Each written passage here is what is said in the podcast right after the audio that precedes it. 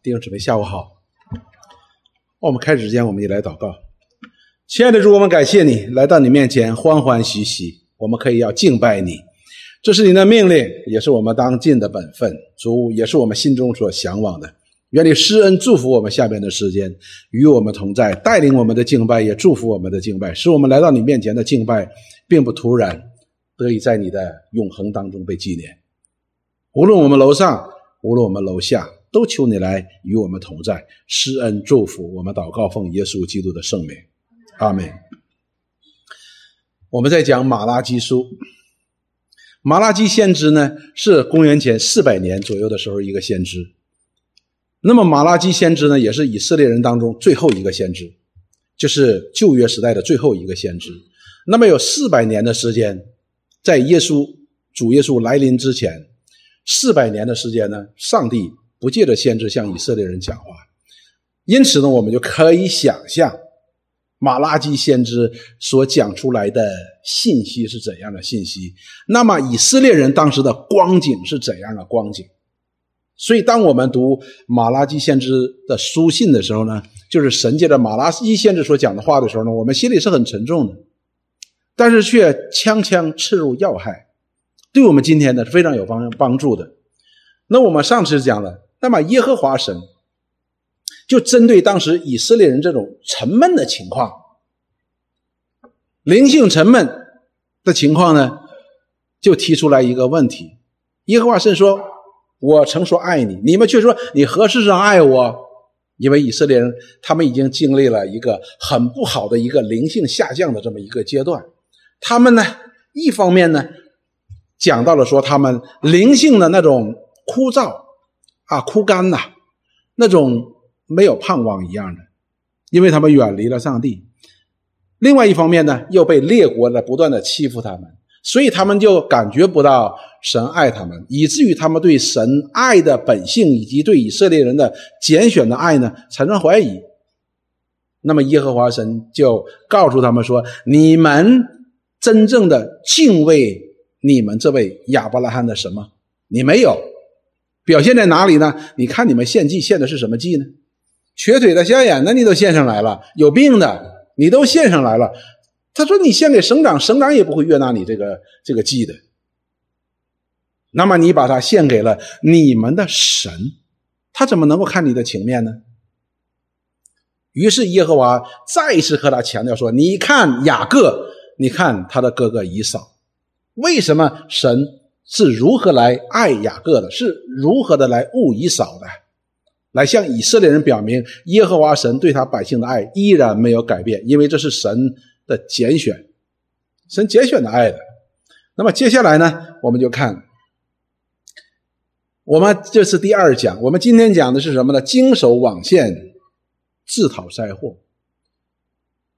当看到第二讲的时候呢，弟兄姊妹一定会问一个问题：这也严弟兄啊，你这个你这个题目起的很怪哦。前边呢写线上蒙悦纳的记，完后边呢讲的呢都是负面的。一个正面的，一个是负面的，这恰恰是马拉基先知要达到的效果，是什么呢？就是让我们看到这一切的错谬，我们当如何悔改？错谬是什么呢？就是经手网线自讨灾祸，而我们需要以此为戒，我们献上蒙悦纳的祭。经手网线是什么意思呢？网线我们应该明白，献祭的人呢，就是下线乱献。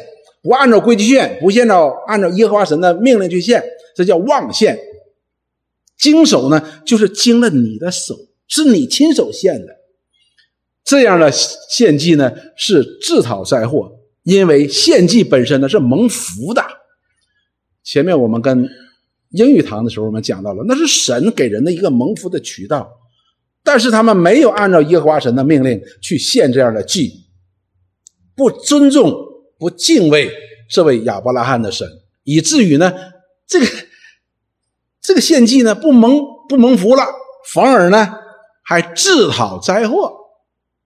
我们看今天的经文，我们今天的经文是第九节节到第十二节，马拉基书的第一章，说说经手网线是不蒙悦纳的。我们看到，当耶和华神指明了这些以色列人献祭，把这些瘸腿的、瞎眼的、有病的都献上，不能蒙悦纳。以后，那么很显然也要提到祭司，因为献祭呢是祭司为百姓献祭，所以呢，耶和华神就矛头就开始指向了谁呢？指向了这些祭司。这里说，现在我劝你们恳求神，他好施恩于我们。我们就是讲到了以色列人，所以这时候就把祭司和以色列人呢分开了。什么意思呢？这里告诉说，祭司你是神所选出来的，在耶和华神们面前代表以色列人呢，可以是在神和人之间做一个中保，把耶和华神的祝福带给以色列百姓的这样的人。所以你们应该怎么办呢？你们要恳求神。不要乱来，你要恳求神，以至于能够使这条神祝福他百姓的渠道呢能够畅通。也就是说，这个祭司出了问题，祭司出问题了，以至于不能够把神的祝福呢借着这样的献祭呢带给以色列的百姓。那么接下来说，那么恳求他什么呢？那我们在什么时间可以恳求他呢？说这网线的事儿。既有你们经手，他岂能看你们的情面呢？妈？这是万军之耶和华神说的。所以耶和华神再一次回借着马拉基先知回到了这件事情当中，说这网线的事儿，就是前边呢，他们把瘸腿的、瞎眼的、有病的都献上了。但是这里面强调的是什么呢？是经你们的手，是你们献的，是经你们的手亲自献给耶和华神的。我们都知道，祭司是特别特别重要的，大祭司那是尤其重要的，因为只有这位大祭司，他一年一次可以来到上帝的面前，进入会幕，带着牛羊的血来为以色列百姓赎罪，并且把神的祝福带给以色列的百姓。这个我们读立位记第七章、第八章的时候，我们已经读到了，非常非常的清楚了。但是我们看，是经过。他们的时候亲自献，现在呢，你蒙悦纳，什么都好说，这是这是正常的。但是现在不蒙悦纳了，那你这祭司呢就有问题了，得不到这样的祝福。所以前面说我劝你们恳求神，他好施恩于我们，把这条渠道能够畅通起来。所以我们对献祭呢，对祭司呢，我们要有一个正确的认识，正确的了解，我们才能。懂得马拉基先知在这里到底在讲什么？那么我们再看十二节，十二节呢？马拉基先知这样说，作为结论，他说：“你们却亵渎我的名，谁的祭司？祭司是亵渎神的名，因为他们什么呢？经他的手，把不合乎规矩的牛、不合乎规矩的羊献给耶和华神，以至于也动惹动了耶和华神的愤怒，这叫亵渎神。”他们说什么呢？说耶和华的桌子是污秽的，其上的食物是可藐视的。这里告诉我们一件事情是什么呢？说耶和华的桌子是污秽的，桌子是什么呢？是摆放食品的哈，其上的食物是可藐视的。那么后边呢？我们会在经文当中呢，我们会查到耶和华神以以色列人所献的燔祭为食物的，就是你给神献上食物的时候。献上这这些污秽的、肮脏的、不合情、不合规矩的这些东西，那就是对耶和华神的亵渎和污秽。你把那个桌子都给污秽了。如果我们去读出埃及记的时候，那么我们知道会幕里一切的物件都是分别为圣归给神的，是不可以被玷污的。但是这些在会幕当中服侍神的祭司，他们却没有真正意义上完成耶和华神所赋予他们的使命。不但没有把神的祝福带给以色列人，相反把圣会幕当中的神的圣物给玷污了。因此，这里告诉我们说，他说这里边是藐视神，藐视神的食物，也藐视神的桌子，也是藐视神。藐视神的，属于神的，就是在藐视神。所以，我们回头再看，我们看出埃及记二十八章的三十六节到第三十八节，我们就讲到了，当神呼召、指定、拣选摩西的哥哥亚伦为大祭司的时候，他做了一件事情，要什么呢？他要把荣耀华美披戴在亚伦的身上。这我们在查创世纪的时候查的非常的清楚，因为摩西亚伦他本身自己也是一个人，也是一个罪人，但是神拣选他要使用他的时候，必须要把他分别为圣来归给他。那么第一件事情是什么？要他洁净他，洁净好了之后，给他穿上为荣耀、为华美的衣袍，还有冠冕，戴上之后，然后被膏油来膏，分别为圣，才能够归给神，才能够在会幕当中去服侍神。我们看其中有一个特别的，他身上穿戴的东西。二十八章的三十六节说：“你要用金金做一面牌，在上面按刻图书之法刻着‘归耶和华为圣’，就是要做一个牌子。这牌子上刻着‘归耶和华为圣’几个字，坐在上边。要用一条蓝细带子将牌系在冠冕的前边，就是亚伦他要带一个冠冕。”冠冕的前面要带一个牌子，要记在上面。这个牌子上写的什么呢？归耶和华为圣。那这个不得了了，这个谁可以戴呢？没有人可以戴的。但是呢，就让人可以看到，这个人带着这个冠冕、带着这个牌子的人，他是归给耶和华神，是为圣的，是分别出来，是归给神的。然后说，这牌必在亚伦的额上，亚伦要担当干犯圣物条例的罪。所以你看，耶和华神借着马拉基先知开始指向祭司，因为他们要担当这个罪的，他们必须要担当这个罪。你因为你污秽了耶和华神的桌子，他要担罪的。所以祭司呢，我们看到当他的衣袍上面呢是有个牌的，有个肩带的。有肩带，有肩牌，无论是肩带也好，肩牌也好，那上面都绣都什么都有代表以色列十二个支派的那样的一个标记的，表明什么呢？表明着大祭司他肩上扛的也好，是前面带的也好，都是代表着以色列的十二个支派。当他来到上帝的面前的时候，他所做的一切是代表着以色列的十二个支派，因此他在上帝面前所得到的祝福呢，也是带给以色列十二个支派的。他要担罪的，这圣物是以色列人在一切圣物、圣礼物上所分别为圣的。这牌要藏在他的额上，使他们可以在耶和华面前蒙悦纳。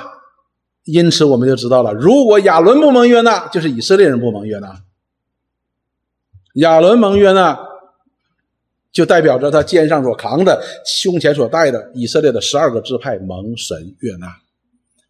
因此。他来到上帝面前的时候，要代表以色列的十二个支派，他同时也要为以色列十二个支派来担罪的。所以中这个中保非常非常不简单的。所以我们看到，当这些网线的罪是借着祭司的手，借着这带着什么归耶和华为圣的牌子来网线给耶和华神。所以这个问题是非常非常的严重的，是经你手啊。而神给以这祭司的使命是什么呢？是要按照神的规矩来为以色列人赎罪、献祭赎罪的。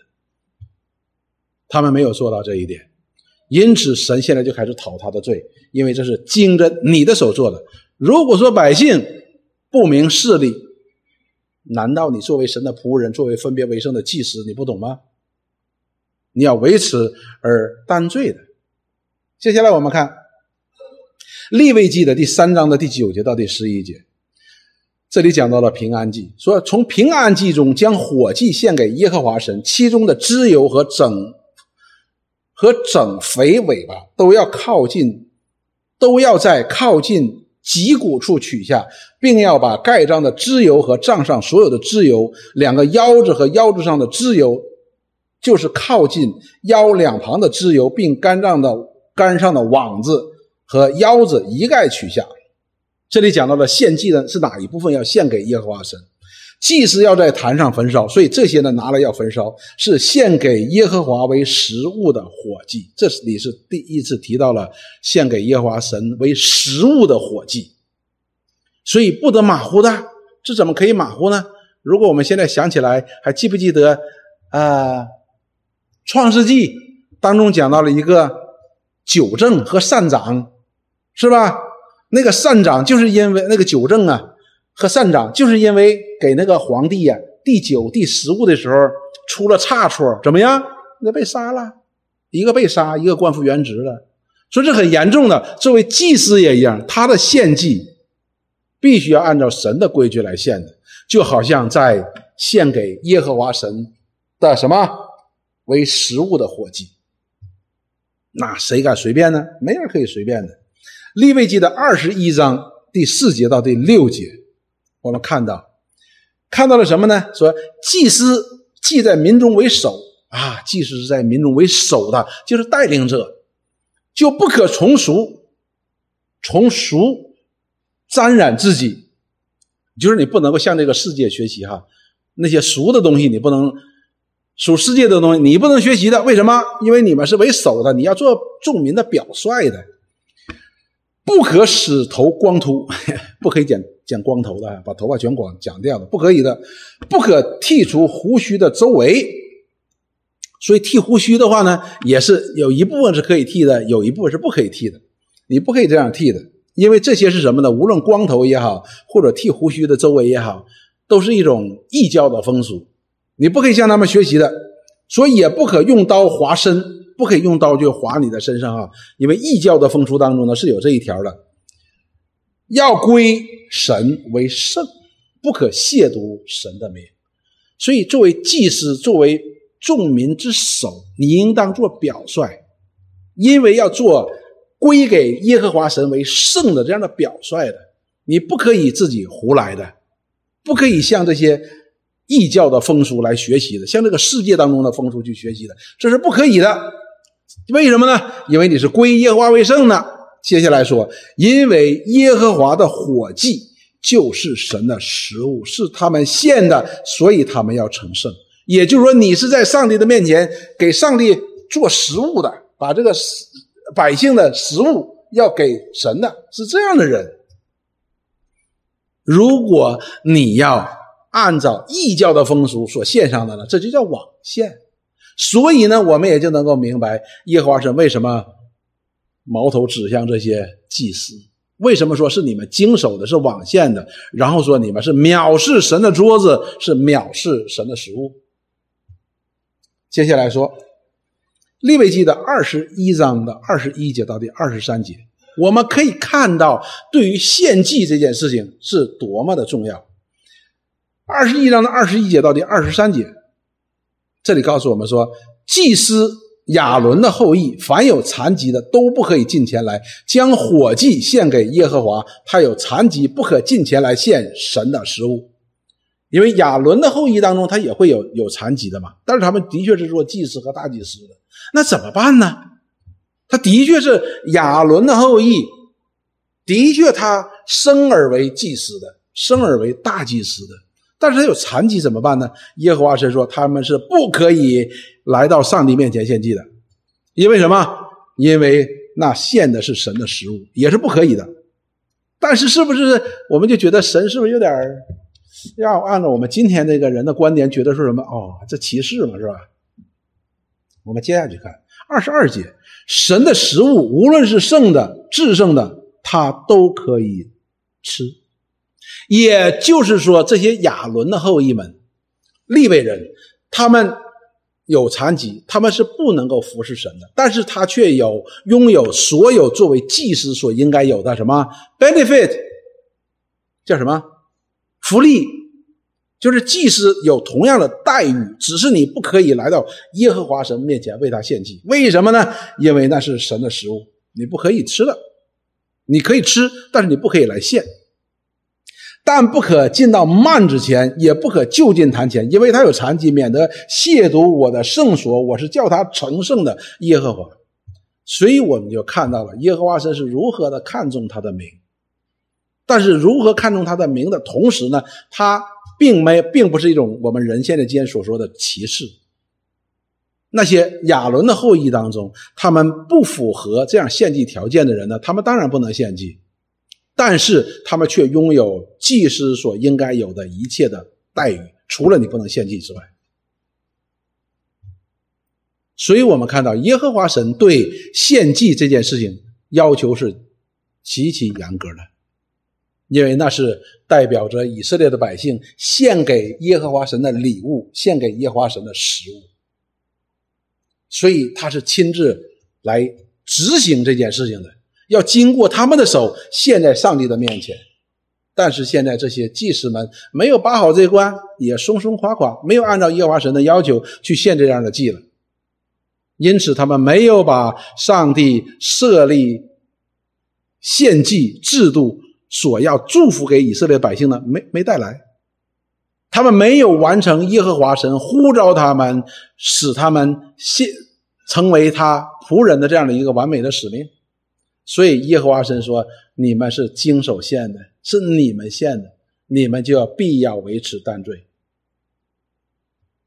好，接下来我们看到了，如果仅仅是不蒙悦纳，就算了，就不蒙悦纳就算了，我再献呗。但是这里却要什么？要自讨灾祸的。当我们献上不蒙神悦纳的祭的时候呢，会要讨到灾祸的，会惹动神的愤怒的。我们看第十节如何说的。耶和华神说。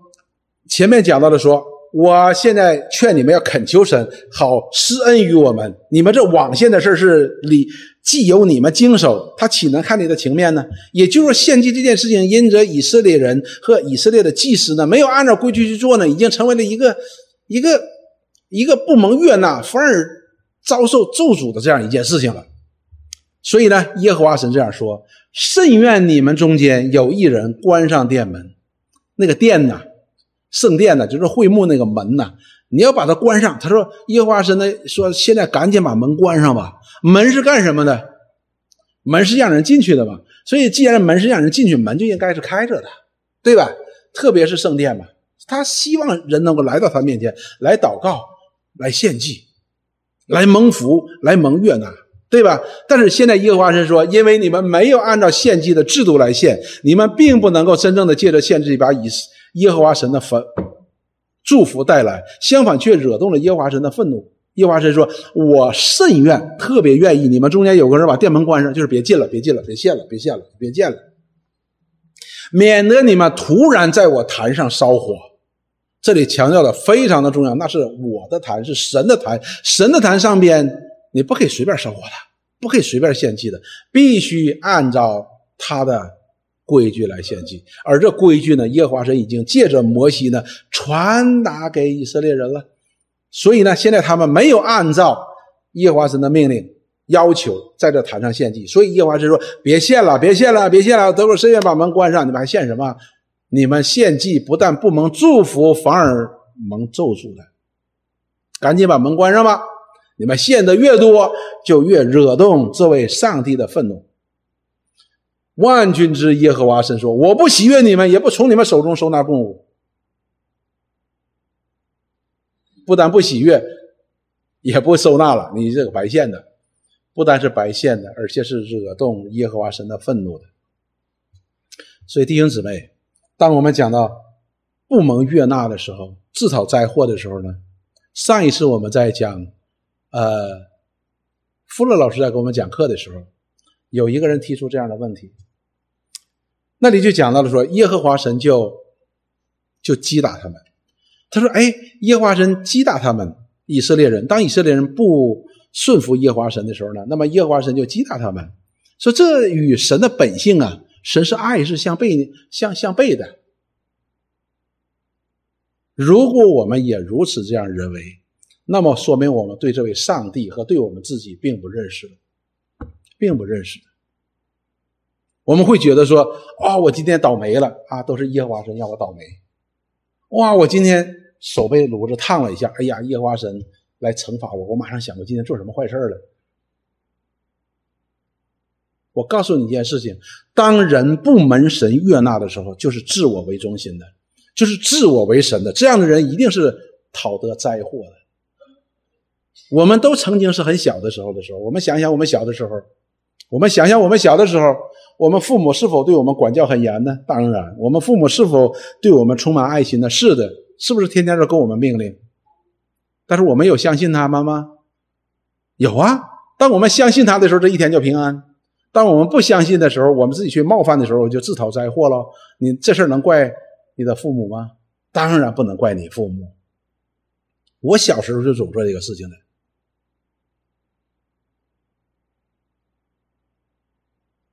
所以呢，当我们不去认真的去敬畏这位神、敬拜这位神、相信这位神的时候，那么我们很自然的就是自讨灾祸的。我们一个人，你去摸那个炉子，他把手烫了，你不能说：“哎呦，耶和华神，你不祝福我，也不保守我。”那是我们是咎由自取。当我们讲了一句不合宜的话的时候，就把一个我们的一个弟兄、一个姊妹给得罪的时候，你说：“哎呀，耶华神，你也不堵住我的嘴。”这不是耶华神不堵住嘴我们的嘴，而是我们放纵我们的嘴。所以这讨来的祸不是的。保罗花许讲过一句话，我非常非常的赞同。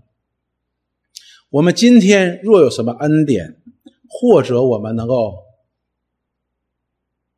做什么神所喜悦的事情，那是因为神施恩的手在拖着我们。神不需要击打我们，只要把这个恩典拿走，我们就是一个自由落体运动。这是很简单的一件事情，所以我们必须要认清楚。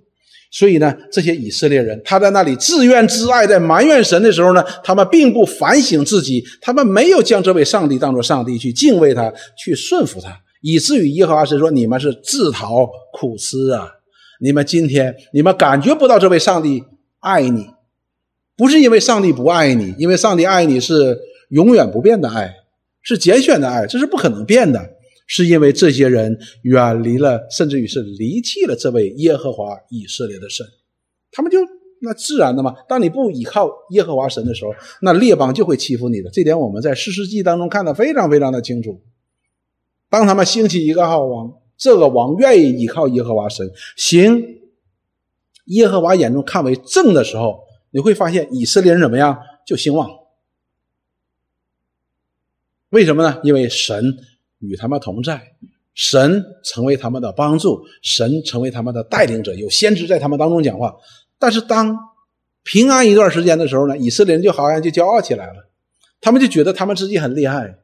当他们觉得自己很厉害的时候，他们就把神借着先知讲的话呢放在一边，不去顺服。因此怎么样？因此就往往就会遭一些灭顶之灾。当遭到灭顶之灾的时候，他们做什么呢？又呼求耶和华神，耶和华神呐，快管我们吧！所以呢，我们看到马拉基先知的时代的人呢，也是一样的，因为他们没有尽心、尽性、尽意、尽力的来服侍这位。以色列的神，所以他们今天所招致的这一切的祸官是什么？是他们自讨苦吃啊！因为他在上帝的面前呢，并不蒙悦纳的。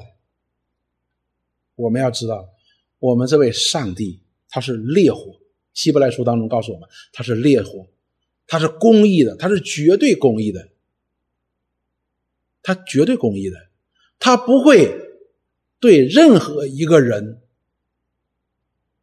来施行不公义的事情，他不会的，他不会这样做的。我们看《利未记》第十章第一节到第三节，这里记载了一件。当我们看到《利未记》的一章到九节的时候呢，我们看的热血沸腾，我们看到了这位慈爱的上帝，我们看到这位向以色列人施恩的上帝，给他们有献祭的制度。然后为他们设立祭司的制度，选亚伦作为大祭司，代表以色列人。神说要和他说话，要把他的旨意要借着亚伦传达给以色列的百姓和祝福。而亚伦可以代表以色列人进入会幕当中，进入至圣所来为整个的以色列人赎罪的。但是到了第十章，我们看到了第九章的时候，亚伦呢开始承接圣职，开始做大祭司了嘛？洗澡，洗了澡之后，然后穿上圣衣，穿上圣衣之后，然后又要膏，用膏油要膏他，然后七天在会幕当中，他要马上要担任大祭司的职责了。但是呢，出问题了。什么问题呢？到了第十章的第一节，这里说，亚伦的儿子拿达、亚比户各自拿各拿自己的香炉，盛上火，加上香，在耶和华神面前献上防火，是耶和华没有吩咐他们的，就有火从耶和华面前出来，把他们烧灭，他们就死在耶和华的面前。大祭司。亚伦在承接大祭司圣职的那一天，就发生了这样的事情。而这他的两个儿子拿达、亚比户也是刚刚被洁净的，也是刚刚穿上了衣袍的。但是这两个人可能是太高兴了，他们就直接拿着自己的香炉，盛上香，加上盛上火，加上香，什么呀？要献给耶和华神。哎，这是个好事情，是不是好事情啊？是好事情。那给给神上香嘛，给神敬上香香炉，这是好的事情哦。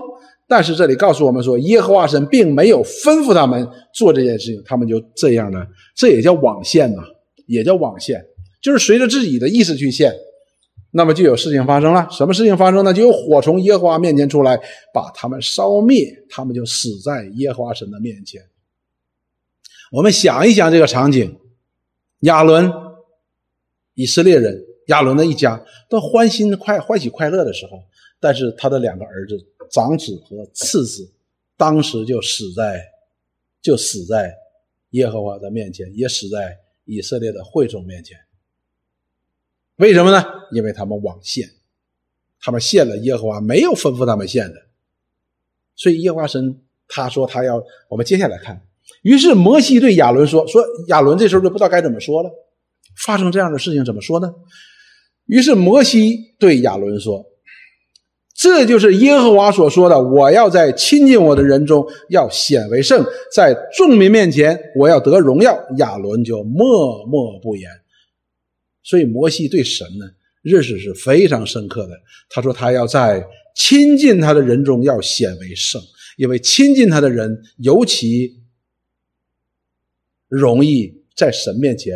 放肆，对吧？但是他依然要显为圣。那么后来我们看到了，就是这位摩西，他也没有在以色列众人面前归耶和华为圣，他也一次违背了耶和华神的命令。因此，耶和华神说：“你进不了迦南地。”所以，这样一个伟大的属灵人，带领以色列人出了埃及。过了红海，在旷野当中走了四十年的伟大的神人摩西，也是因为一次在上帝面前没有归耶和华为圣，上帝命令他说：“你要吩咐那磐石出水。”他气了，百姓跟他抱怨，生气，他就拿这个杖去打那个磐石。耶和华神说：“我叫你吩咐这磐石出水，这磐石就必出水。你击打了这磐石，你就没有在以色列众人面前归耶和华为圣，太不尊重、不敬畏耶和华神。说，因此你就进不了迦南地。”以西结先知告诉我们说：“神界的以西结先知告诉以色列人说，神的审判是从哪里开始？从长老的家开始。”因为什么？因为你们是民中做首领的，你们应该做榜样的，所以审判从你的家开始。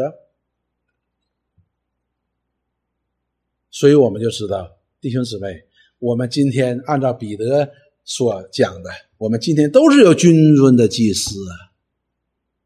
我们今天所做的这一切，我们都要应当谨慎，我们都应当谨慎，因为这一切都是经着我们的手。来献上的，我们就必为我们所献上的要负责任的。加拉太书第六章的第七节到第八节，这里说不要自欺，神是轻慢不得的。轻慢的意思是什么呢？你是不把它当一回事你可以随随便便的，不可以的。神是轻慢不得的。人种的是什么，收的也是什么。这个对于我们中国人来说尤其能够理解。我因为我们中国有一句好像挺像的。种瓜得瓜，种豆得豆，是吧？这是一个很正常的。接下来就说，神是轻慢不得的，顺着情欲撒种的，必从情欲收败坏。什么叫顺着情欲撒种的呢？就是我们就经常的网线，按照我们自己的意思，我们想怎么办就怎么办。这样的收取的一定是败坏。你不要说耶和华神败坏你哦，是我们自己在败坏我们自己，因为我们顺从我们自己的情欲在撒种。但是相反，如果我们顺着圣灵去撒种，就是按照耶和华神的命令去撒种的时候呢，必从圣灵收永生。这是一个必然的结果。当我们去轻慢上帝的时候，我们收取的一定是败坏，就好像以色列人。他们常常献上耶和华神所不喜悦的、不接、不悦纳的这样的祭的时候，他们一定会败坏的。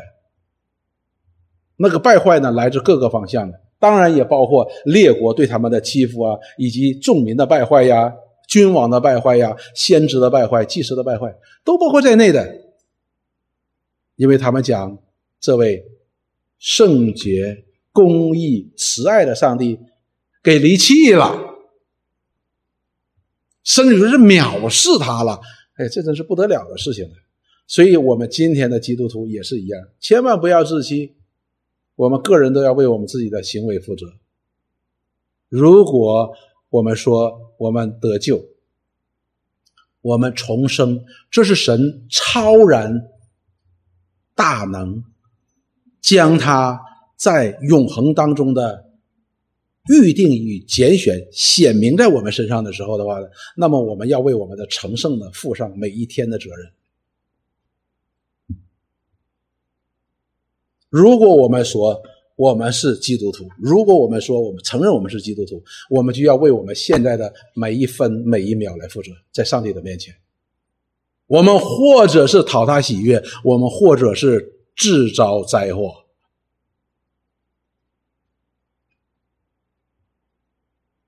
所以，神是轻慢不得的哈。当我们任意妄为、顺着情欲撒种的时候，一定受败坏。这个没什么说的。不要说我倒霉，也不要说耶和华神一点都不怜悯，这已经很怜悯了。因为什么？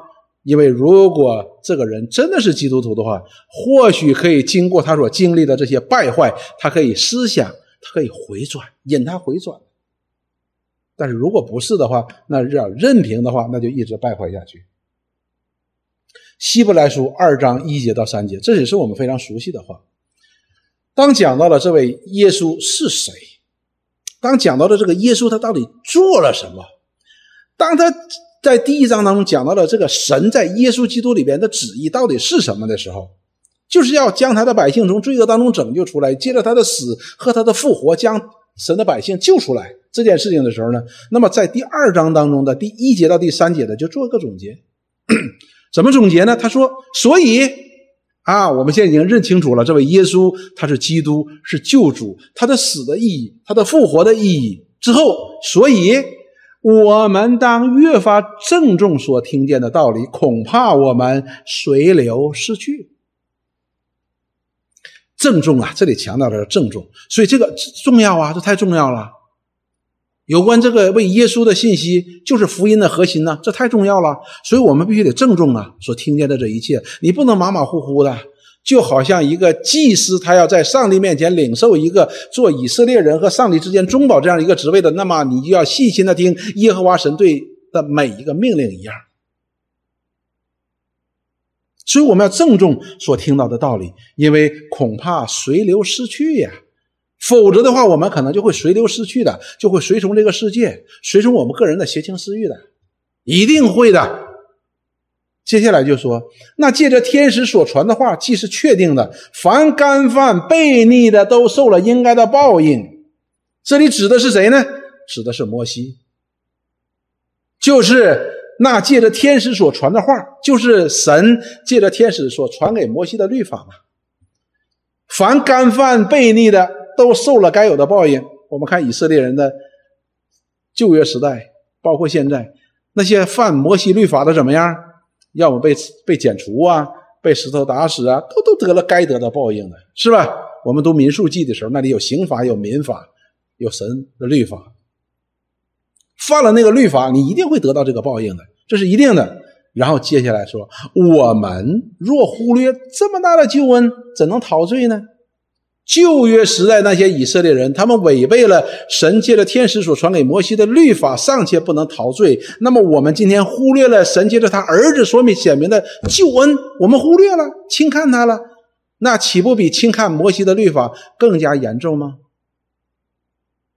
那怎么能逃罪呢？一定不能逃罪的。而且这救恩起先是主亲自讲的，后来听见的人又给我们做证实的，就是我们知道我们信的是什么，我们是确定的，然而我们却明知故犯，怎么能够逃罪呢？神是轻慢不得的。当我们轻慢神的时候，我们一定是自讨灾祸，一定是自讨灾祸，因为我们违背了这位上帝所制定的绝对的公义的法则。就好像一个小偷，你违反了加拿大的律法，一定会被加拿大的律法审判，是一模一样的。所以，一个小偷，当他被警察抓到的时候，他会很吃惊：“哎呀，怎么失手了呢？”不会的，因为他想决定做小偷的那一天开始，他就知道这一天一定会来的，对吧？因为你从干第一件事开始就是违背律法了，那早晚有一天会被这个律法审判的。更何况这位无所不知的上帝呢？我们做的一切事情，可能偷一次不被警察看到的，不被警察抓到的，但是却在上帝的眼中已经看得清清楚楚，并且在他的律法已经明令定罪了，怎么能够逃罪呢？神已经将这一切都讲给我们听了，讲得非常的清楚。甚至于耶和华神说，每天早晨他都差派他的先知进到他的百姓当中，向他宣讲这样的旨意。我们今天有什么 excuse，就是借口？我们有什么这样的借口？我们可以去说：哦，我不知道，哦，我不晓得，啊，我不小心，没有呢。因为我们这是忽略了神借他的儿子所做的救恩，那么在希伯来书的第十章呢，讲的就更严重了。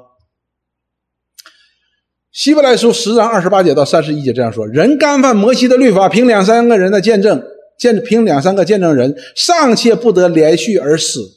这里就讲到了说，旧约时代那些违背摩西律法的，论罪当死的，凭两三个人的见证人的话呢？都是不能活的，他都是一定要被这个律法所审判而得到这律法所当得的结果的。二十九节又说同样的话，何况人践踏神儿子的践踏神的儿子呢？轻忽神儿子所做成的救恩呢？怎能陶醉呢？这里告诉我们说，那么同样，如果一个人这样故意的去。犯罪的话，就是在践踏神的儿子，将那使他成圣之血的之约的血当作平常，又亵慢施恩的圣灵。你们想，他要受的刑罚该有怎样的加重呢？这里指的是谁？指的是以色列人。以色列人是有律法的，是有律法的，而按照这律法的本意是可以引向基督的。而我们今天基督徒也是一样，我们是直接来到了基督的面前，但是我们现在却怎么样？我们却故意的犯罪，我们不把罪不把神的话放在一个重要的位置上面，我们任意妄为，就是在践踏神的儿子，在把神儿子的血当作平常。这血是什么？是洗净我们罪的，是为我们罪所流出来的。也就是说，我们觉得，哎呀，犯罪不要紧，来来杯，洗一下；犯罪来一杯，这就是把。神儿子的血当作平常，是亵渎施恩拯救我们的圣灵，这叫践踏神的儿子。我们就知道有一天我们在上帝的面前怎么交代呢？三十节说：“因为我们知道谁说深渊在我，我必报应。”又说：“主要审判他的百姓，落在永生神的手里，真是可怕呀。”弟兄姊妹，我讲不到那么高深的地步的，但是这里告诉我们说，落在永生神的手里，真是可怕的。这是给谁讲？是给以色列的百姓，是给神的百姓在讲。曾经有一个伟大的神的仆人，他叫爱德华兹，你们一定听过的约拿丹·爱德华兹，他讲过一篇道，就叫《落在永生神的手里》。当他讲这篇道的时候，你知道发生了什么事情吗？他真的是神所重用的仆人，他讲到非常非常的有能力的，以至于讲到的时候，下边听到的人在那里鬼哭狼嚎，他们仿佛看到了地狱的烈火，有些人爬到柱子上面去了，有些人藏到了桌子底下。弟兄姊妹，我们要小心的。我们今天可能看到很多的事情都不如意的，甚至于看教会都不如意的，但是这丝毫不影响我们这位上帝的荣耀和他要拯救他百姓的旨意。而我们感谢上帝，我们是在他的旨意当中今天所蒙恩的那一部分的。我们需要敬畏这位上帝，而不是藐视这位上帝。我们需要的是什么？是高举神的主的恩典，而不是践踏神的儿子。但是你说我没有啊，我没有啊，我主观上我根本就没想践踏，我主观上也没有想亵渎，我主观上也没有想平常，我主观上也没有藐视。但是我们的行为已经在上帝那里认定了，就是藐视，就是践踏，就是平常。就是谢曼。我相信我们都不会主观的说，哎，我藐视这位上帝，或者说，啊，我去践踏神的儿子。但是我们的行为的的确确在这样做，好像当年的以色列人一样。以色列人当年献不献祭？献祭，哎，比我们献这个献的这个早祭晚祭都是按照摩西的律法去去献的，但是他们却没有按照神的规矩去献。因此怎么样？因此不生蒙神悦纳，他们他自讨苦吃。以色列人在旷野当中，尽管我们看到民数记当中记载了以色列人在旷野当中他们是如何的悖逆，如何的抱怨，但是他们却是严格的按照摩西的律法在做一切这些敬拜神的活动，但是都不蒙神悦纳。所以以色列人做不做呢？做。但是在他们做的当中，就显明了他们对这位上帝的不敬畏、藐视。但是我们看到耶和华神依然怎么样呢？依然在在保守他们，在带领他们，最终真的进入了迦南地。到了迦南地之后，怎么样呢？以色列人又自讨苦吃，他们又主动的离弃了耶和华神，以至于按照耶和华神所预言的，这些人就从那地当中被吐出去了。就被巴比伦人对被亚述人就带到列邦当中去做奴隶了。所以弟兄姊妹，不蒙神悦纳，一定会自讨灾祸的。所以以色列人说：“哦，你什么事上爱我们呢？一点也不帮我们。你看我们现在混的这样，你也不帮我们。这不是神的问题。”是以色列百姓的问题，因为他们离弃了耶和华神，甚至于去主动的藐视耶和华神。路加福音十一章二十七节到第二十八节，曾经有这样一件事情：当主耶稣在传道的时候，大有能力哈，大有能力的，众民都喜悦他。十一章的二十七节，耶稣正说这话的时候。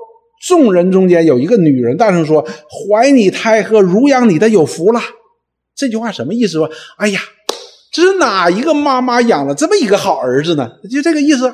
你这个妈妈太有福了。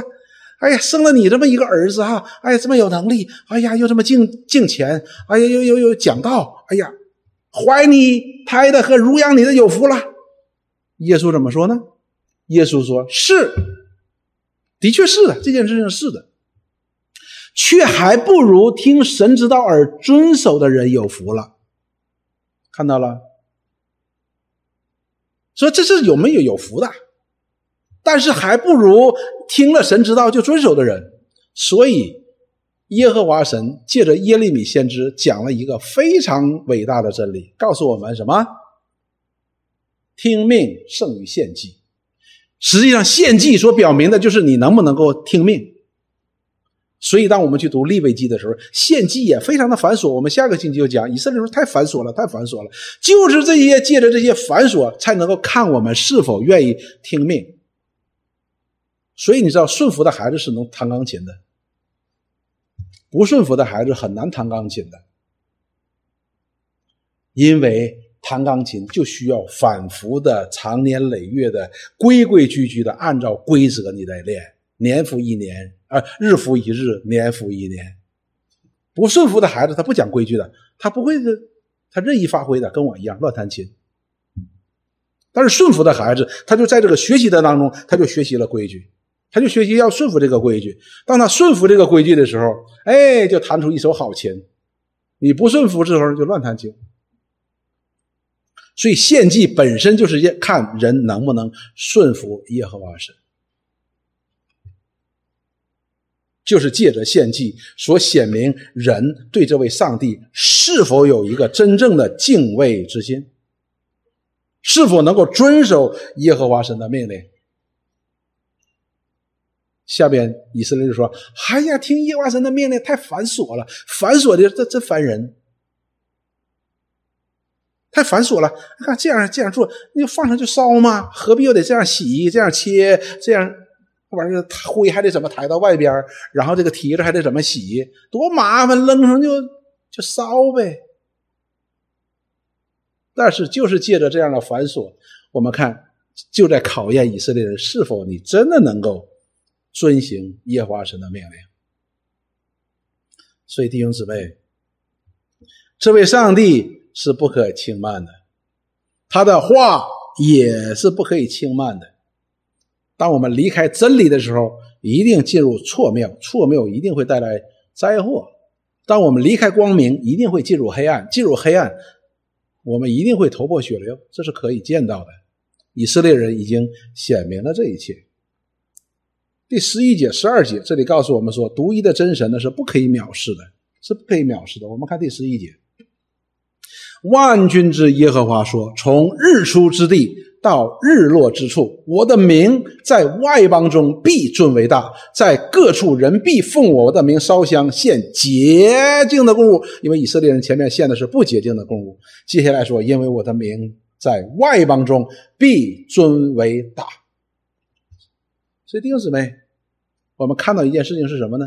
实际我们上一个星期的时候，我没有强调。”上个星期讲到了说，哎，你们在何事上爱我呀？也讲到了一句话，就是耶和华神的名必在外邦中必尊为大。这里边是第三次讲到，这里讲到了两次，在外邦人当中必尊为大。那什么意思呢？讲到说在外邦人必尊为大，这里讲到了两件事。所以耶和华神在第一节到第十二节当中三次提到了他的名必在外邦人当中必尊为大。这里边讲到的是两件事情，一件事情是什么呢？这位耶和华神，他不仅仅是以色列的神，他也是万有的神，他就是神自己。我们如果记得的话，当耶和华神带领以色列人出埃及的时候，耶和华神要显明一件什么事情？显明他不仅仅是以色列的神，他也是全地的神。他不仅仅是以色列的神，他也是全地的神，他就是神。所以我们反过来说的时候呢，我们一直强调这一点：神，他是神，和什么都没有关系的。他是神，他是一个独立的、自由而拥有的存在，他不依赖任何环境存在的，他就是神，他就是神，和我们没关系的。但是他说我是以色列的神，是你的神，哎，这和我们就有关系了。但是现在呢，反过来了，以色列人离弃了耶和华神了，耶和华神来告诉他说，在外邦当中，我也是神。就不要说你以色列人了，他是全地的神，这是第一件事情。第二件事情告诉我们的是什么呢？这里边表达了上帝的一种情绪。这种情绪呢，曾经借着先知耶利米，也借着先知以西结发表过来、发表出来的是什么呢？这样一位耶和华神，他是全地的神，在外邦当中都被尊崇的上帝，却在他的。百姓当中被拒绝、被离弃，如果我们记得上个星期我们引用耶利米先知书的时候，耶利米先知啊呃以以西结先知怎么说呢？耶和华神接着耶以西结先知说说天呐地呀高山呐大海呀，你们曾经看过哪一个国家把他们的自己的神离弃了？这句话意思什么呢？以色列人，你们怎么就能做出这事儿呢？列邦都不做这个事儿，你们却做这个事儿，来表达他对他百姓的一个怎么说呢？不能说震惊啊，就是怎么会做出这样的事情？所以耶和华神他是全地的神，他却拣选了以色列作为他的百姓，他称为以色列的神，以色列成为他的百姓。所以以色列人是不能够藐视这位神的，因为万有都不可以藐视这位上帝。以色列人当然就更不可以藐视这位上帝了。但是以色列人的的确确做了这件事情，说耶和华的桌子是污秽的，其上的食物也是可藐视的。什么意思呢？基本上是这个意思。当他们献上这些东西的时候，可能会有人说：“哎呀，这不合规矩吧？”他祭司怎么说？没事没事没事献献献，没关系，无所谓。这就叫耶和华的桌子是污秽的，你把它当作污秽的了，这就是藐视耶和华神的食物。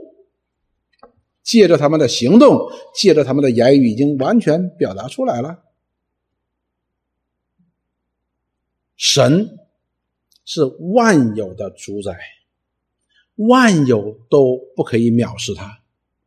我曾经问一些孩子。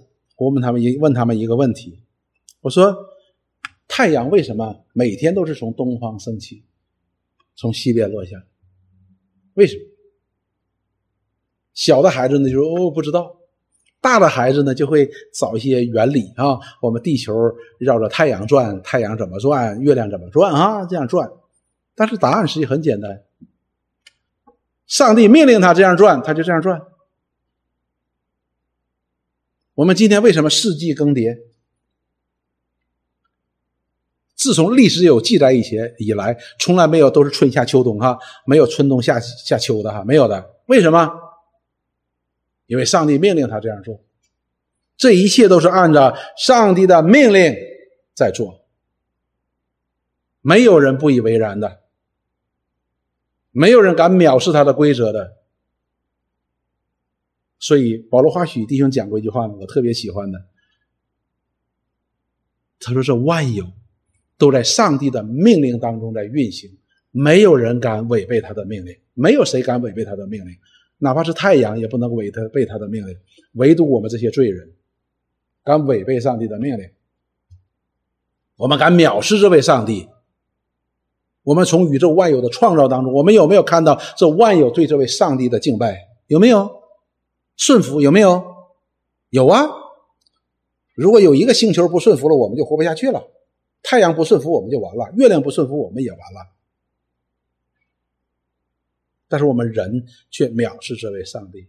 好，当年神借着以色列的先知马拉基来责备神的百姓以色列人，那么也是今天对我们基督徒在讲话哟。如果我们称他为我们的神，我们就不可以藐视他。不单是我们言语上的，也是我们行为上的。我们既然称这位耶稣基督神的儿子是我们的主，我们就不可以践踏他，不可以轻慢他，不可以以他的血为平常。要在我们的生命和生活当中要显示出来的，要显示出来的。因为人是借着我们来认识这位上帝，我们所信的上帝；人是借着我们来认识我们所认识、我们所称为主的这位耶稣的。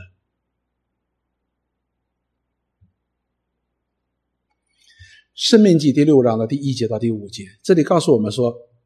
这是耶和华你们神所吩咐教训你们的诫命、律例、典章，使你们在所要过去得为业的地上遵行的。所以在以色列人要进入迦南地的时候呢，耶和华神就把他的诫命、律例、典章告诉他们了，就是告诉他们你们要在这片神所赐予你的迦南地上应该如何的生活。好叫你们子子孙孙一生敬畏耶和华你的神，谨守他一切的律例诫命，就是我所吩咐你的，使你们的日子得以长久。所以耶和华神说：“这个律例典章诫命，不但要告诉你们，你们也要告诉你们的儿女。目的是什么呢？你们可以在这个地方能够长久的幸福的生活。所以神给他们诫命、律例、典章，不是为了要捆绑他们，而是要祝福他们。弟兄姊妹，对于一个罪人，最需要的是什么？律法。罪人最需要的就是律法。黑暗当中的人最需要什么？”就是光嘛，就这么简单。所以耶和华神对这些悖逆的以色列人进入迦南地的时候，他知道这些人一定会东搞很多的事情的。一方面把埃及人那些东西都学来了，另一方面把本地人那些坏东西都学来了。你知道我们学习的东西通常都是不好的，好的东西学不来，都是学坏的。所以耶和华神问你们进去之后要背耶和华神的诫命、律例、典章，你要好好学习，并且告诉你的儿女。使你们在那个地方可以平安、快乐、幸福的生活。第三节，这里说以色列啊，你要听，要听，要听的意思就是你为什么不听呢？得听。哎，我小的时候，你知道，我们那个老师呢，常常和我们说一句话：当我们犯，当我犯错的时候，他说我滴了你的耳根子，就是这个意思。天天跟你说，你就是不听。这里就是这个意思，你要听，要谨守遵行，使你可以在那流奶与蜜之地得以降服，人数极其增多，正如耶和华你列祖的神所应许你的。所以，这个目的是什么呢？是给他们光，使他们可以行在光明当中，可以得到神的祝福。然后第四节说：“以色列啊，你要听。”又说：“你要听，耶和华我们的神是独一的主，你要尽心、尽性、尽力爱耶和华你的神，因为这位神要祝福以色列人，要祝福他的百姓，哪怕是在那巴比伦人已经攻陷了耶路撒冷的时候。”耶和华神依然给以色列人盼望，告诉他们七十年之后，你们将回归耶路撒冷，重建圣殿。他将与他把他的百姓从列国当中召集回来，来与他们同在，来振兴以色列国。就是这样一位上帝说：“你应该尽心、尽性、尽力爱耶和华你的神，而不是去背逆他、去藐视他、去离弃他、去践踏他。”因为他本性良善，他要祝福他的百姓。我们必须看清楚。但是有很多的时候呢，当耶和华神的律法出来的时候呢，我们不以为祝福，我们以为是捆绑。捆绑了什么？捆绑了我们的邪情私欲，捆绑了我们里边犯罪的欲望。而这一切的邪情私欲和犯罪的欲望，都是能够使我们感觉到快乐的。所以我们就觉得说：嚯，捆绑我。但是耶和华神说，却借着借着这样的诫命、律例、典章，使他们不去犯罪，不去随从这个世界，以至于在耶和华神当中所得到那在基督里边一切的丰盛。也就是说，我们对祝福的理解和这位耶和华神说要赐予我们的祝福，我们似乎觉得不太一样。耶和华神说，不可以恨人，因为恨人。就是杀人，但是你会发现，当你恨一个人、偷偷恨一个人的时候，你心里特别舒服。你看他倒霉的时候，你就想笑，是不是？所以我们就觉得说，神说不可恨人，我做不到，谁能做到呢？但是的的确确，在神的眼中，在神的律法的断定当中，恨人就是杀人。他并不根据我们的情感、根据我们的想法来判断，而是按照他绝对的公义的品格来判断。所以我们要小心呢。所以这里告诉我们，你要尽心、尽性、尽力，就是你全尽了嘛，你要去爱他，因为他是绝对的真理，他就是真理的本身。离了他，我们就要自讨灾祸，离了他，甚至于是灭亡。申命记十章十二节到第十三节，这里说：“以色列啊，耶和华你现在耶和华你神向你所要的是什么呢？只要你敬畏耶和华你的神，遵行他的道，爱他，尽心尽性的侍奉他啊！这是不是在讲那些以色列人没有做到的事情？马拉基先知所讲的这些以色列人没有做到的事情，他们不敬畏耶和华神。”他们没有遵行他的律法，他们也爱他呢，也没有尽心尽性的去侍奉他，马马虎虎，很随意，甚至于那里告诉我们妄献乱献。十三节，遵守他的诫命律例，就是我今日所吩咐你的，为要叫你得福。神所显明出来的是完美的公义和圣洁，而我们不单是罪的。即便是我们今天成为了基督徒，我们依然有许多的盈余的邪恶，就是我们可以对耶和华神那完美的圣洁与公义，我们可以说不现实，不可能，做不到。但是上帝并不这样认为，上帝不并不这样认为，所以我们感谢上帝。上帝并不是让我们有个考核哈，考试。看看你一生都做了什么事情，然后给你打七十八分、五十六分，及格了。今天呢，不及格的下地狱。他要我们什么？凭着信心。要我们凭着信心。什么叫我们凭着信心呢？就是我们有很多的地方是不完美的，但是耶稣基督的宝血会遮盖的。神的恩典在耶稣基督的恩典会遮盖我们的。但是我们必须是凭着信心去做的，凭着信心在努力的，神的恩典就会临到我们的。亚伯拉罕。信神，神就以此作为他的义。但是我们看亚伯拉罕的生命完全吗？不完全啊，真的不完全啊。那我们看到圣经当中一个很特殊的人物是谁呢？属灵的伟人叫以诺。这个以诺与神同行三百年，他就被神接去了。哎，圣经当中讲以诺的事很少很少的，只讲到了他一件事情，就是他与神同行。这是否意味他就意味着他是一个完美无瑕的人呢？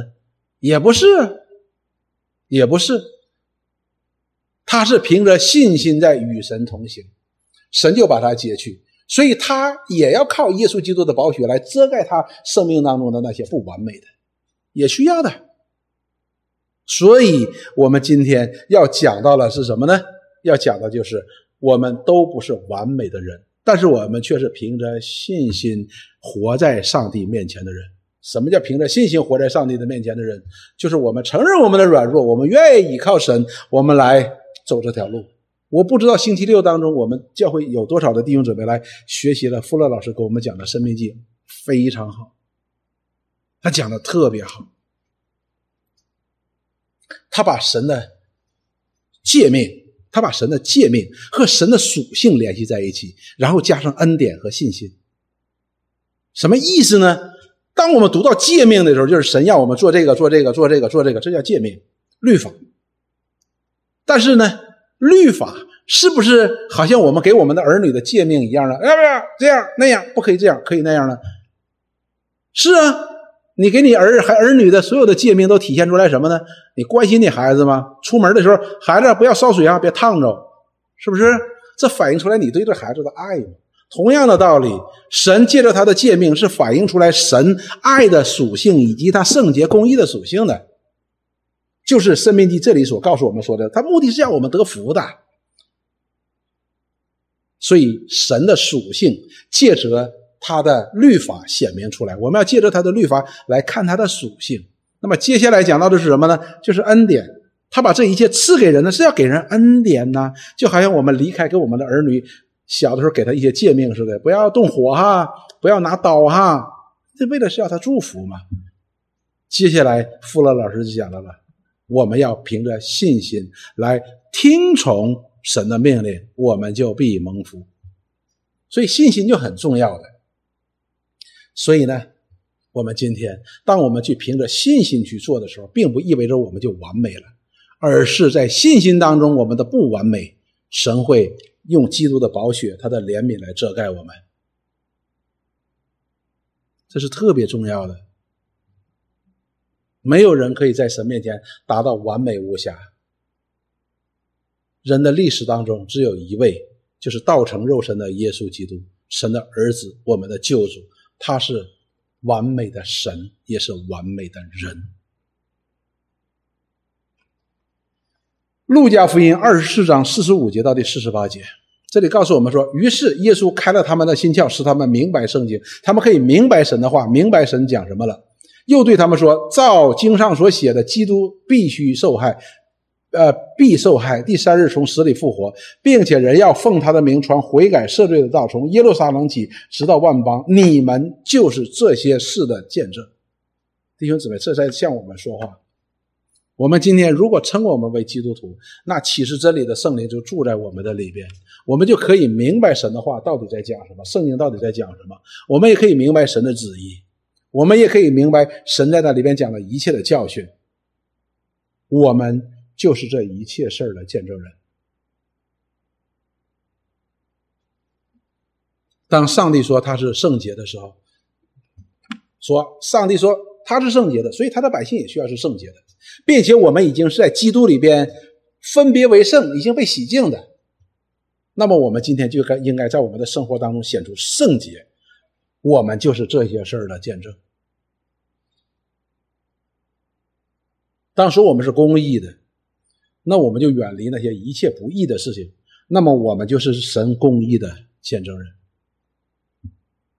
所以主耶稣讲这句话的时候，一点都没有含糊的。你们就是这些事的见证人，你们已经是被心窍被打开的，神的话已经在你们的里边了，启示真理的圣灵也在你们的里边，要带领你们进入一切的真理，想起耶稣基督的一切的话来荣耀基督。哎，你们是可以做到的。所以你们是这些事的见证人，我们不可以轻慢神在圣经当中所启示，在基督里所给我们这一切的恩赐的，不可以轻慢的。也就是说，我们说哦，我怎么不认识神呢？那基本上来讲，就是说，住在我里边的真理的圣灵没有向我启示真理哦。你说，哎，圣灵在我的里边，但是我为什么就不明白真理呢？耶和华神怎么说？你说呢？你说，那我不知道啊，那可能是真理不启示给我呗。耶和华神怎么说？你就是以神为说谎的。所以弟兄姊妹，我们要小心哦。我们今天要做的是要献上讨神喜悦的蒙悦纳的祭。我们要引以为戒的，就是现在这些以色列人这样做的。他们并没有公开的宣称说我们要离弃耶和华神，我们就要要献上这些这些有病的、瘸腿的、瞎眼的，没有的。他们打的旗号还是非常的敬畏的，但是所做的一切呢，却是不蒙神悦纳的。这跟我们今天很像呢。彼得前书第四章的第十节：个人要照所得的恩赐彼此服侍，做神百般恩赐的好管家。神给我们许多的恩赐。我们要做一个好管家。什么叫好管家？好管家就是按照神的旨意来管理神所给我们的百般的恩赐。我们的才能啊，我有口才啊，我头脑聪明，我我我的数学很好，甚至于说，哎，我可有理财的这个这个这个这个恩赐，我有管理的恩赐，我有这个我体力很好，我这个体力上有恩赐。那上帝给我一个可以能够挣钱的这样的一个恩赐，我们要善用这一切的恩赐，要成为一个好管家。什么叫好管家呢？好管家就是按照神的旨意来管理、来使用我们的恩赐，来荣耀神，使神的恩典在我们身上能够得到称赞。以弗所书第四章的一节，保罗这样说：“为主被求的，为主被求的，劝你们，既然蒙召，行事为人，就当与蒙召的恩相称。以此，我们就显明我们生命当中是尊主为大的，而不是藐视神的；我们是高举神主的恩典的，而不是践踏神儿子的。我们要相称，必须相称。如果不相称，那说明就不是嘛。很简单。”罗马书第六章的一到四节，对不起，这里边我 拷贝的时候拷贝错了。说这样怎么说呢？我们可以仍在罪中吗？因为有些人说啊，保罗说，保罗说我夸我的软弱，使神的恩典在我身上显多。完，于是就有人说了，那我就在软弱当中，那神的恩典不更多吗？是吧？我越犯罪，神的恩典越多，那我就越多犯罪呗。保罗说，这怎么说呢？我们可以在仍在罪中叫恩典显多吗？断乎不可，不行呢。我们在罪上死的人，岂可以仍在罪中活着呢？岂不知我们这受洗归入基督耶稣的人，是受洗归入他的死吗？我们这个人呐，要死的，要死的。什么叫要死的呢？其实我们的生命要改变的，生命要改变的。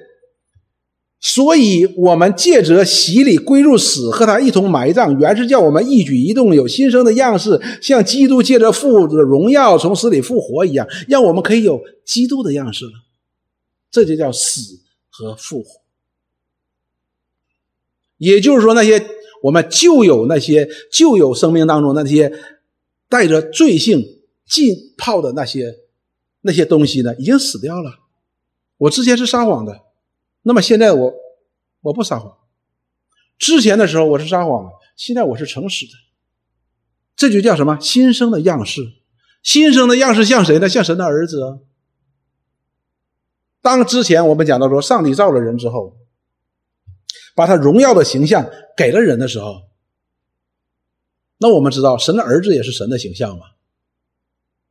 那么我们要有神儿子的形象。也是诚实哦，所以我们讲说神的品格当中有个 faithful，他是信实的。人在我们身上看到的是一个什么？看到神儿子的样子，而不是我们自己的样子。那如何表现出来呢？那就是我们的罪恶，我们身上的罪，这些过犯会越来越少的，而神的性情呢？神儿子的性情呢？越来越多的。我们那些因罪而来的那些带着死亡气息的臭气呢，越来越少的；而神儿子使人能够活过来，馨香之气是越来越多的。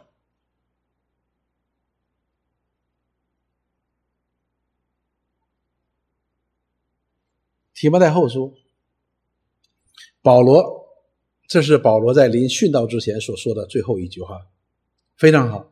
他说：“我现在被浇奠。”他说他自己现在好像一个祭物一样，要献给神了。要献给神了，像罗马书当中所说的，我们把自己当做活祭献给神。保罗说：“现在我要被交奠了，我要被当做祭献给神了。”他说：“我离世的时候到了，那美好的仗我已经打过了，当跑的路我已经跑尽了，所信的道我已经守住了。从此以后有公义的冠冕为我存留，就是按着公义审判的主到了那日赐给我的，不但要赐给我，也赐给凡爱慕他显现的人。”这段经文我们大家都能够背下来的。这里告诉我们说，保罗当他被交奠来到要被交奠，像祭物一样献给神的时候，他献的是什么祭呢？这里告诉我们说，那美好的仗我已经打过了。他打不能打仗，他要打个美好的仗，这是不一样的。打仗要打的美好。然后呢，他说：“当跑的路我已经跑尽了。”什么叫当跑的路？我所跑尽了，就是神所托付我要做的，我已经尽力的做了。接下来说。所信的道我已经守住了，他并没有根据这个世界或者跟着自己来改变神所托付给他这福音的，他没有改变的，他守住了这个道，不改变的。然后他说：“从此以后有公义的冠冕为我存留，而这公义的冠冕不单是给他的，也是给谁？也是给凡爱慕他显现的人。谁呀？就是你，就是我，就是那些敬畏上帝的人。”就是那高举神儿子耶稣基督和他救恩的人，在他的生命当中没有这些藐视，没有这些践踏，没有这些轻看的人，所以保罗献了一个蒙神悦纳的祭，如他罗马书当中所说的，他把自己当做活祭献给神。如何呢？就是完全的。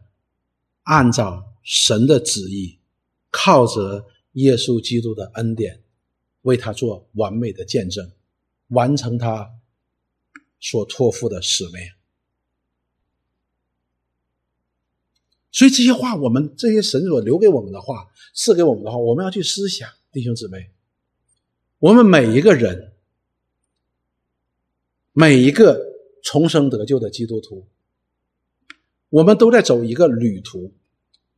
这个旅途的终点就是我们主站在那里，他要接我们进入永恒的荣耀当中。我们来到这位主的面前，他曾为我们流血，为我们舍命，为我们复活。我们在他面前所献上的是什么呢？是蒙他悦纳的呢，还是不蒙他悦纳的呢？因为主耶稣在路加福音当中的确告诉我们说，到了那一日，必有许多人说：“主啊，主啊，我奉你的名传道，我奉你的名医病赶鬼，我奉你的名行了许多的异能。”主耶稣说：“你离开我去吧，我从来就不认识你，你们这些作恶的。”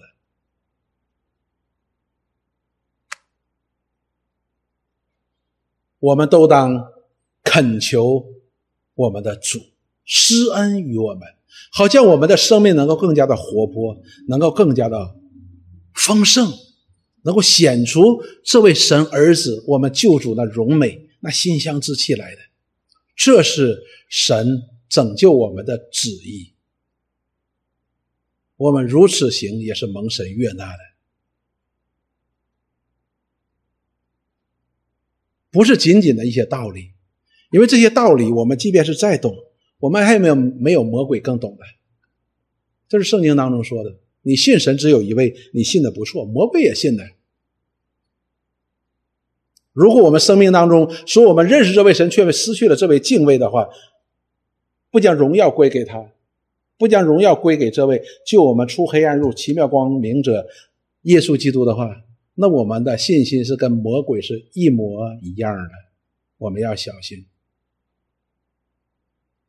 所以，盼望我们能够借着神的这些话，给我们在这样一个世界当中，而且无论是外在的环境和内在的环境，都使我们常常会疏离这位上帝的时候，能够给我们提醒，使我们不至于远离，使我们不至于去依靠自己，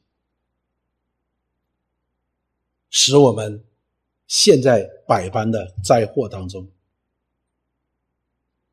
能够成为我们美好的提醒。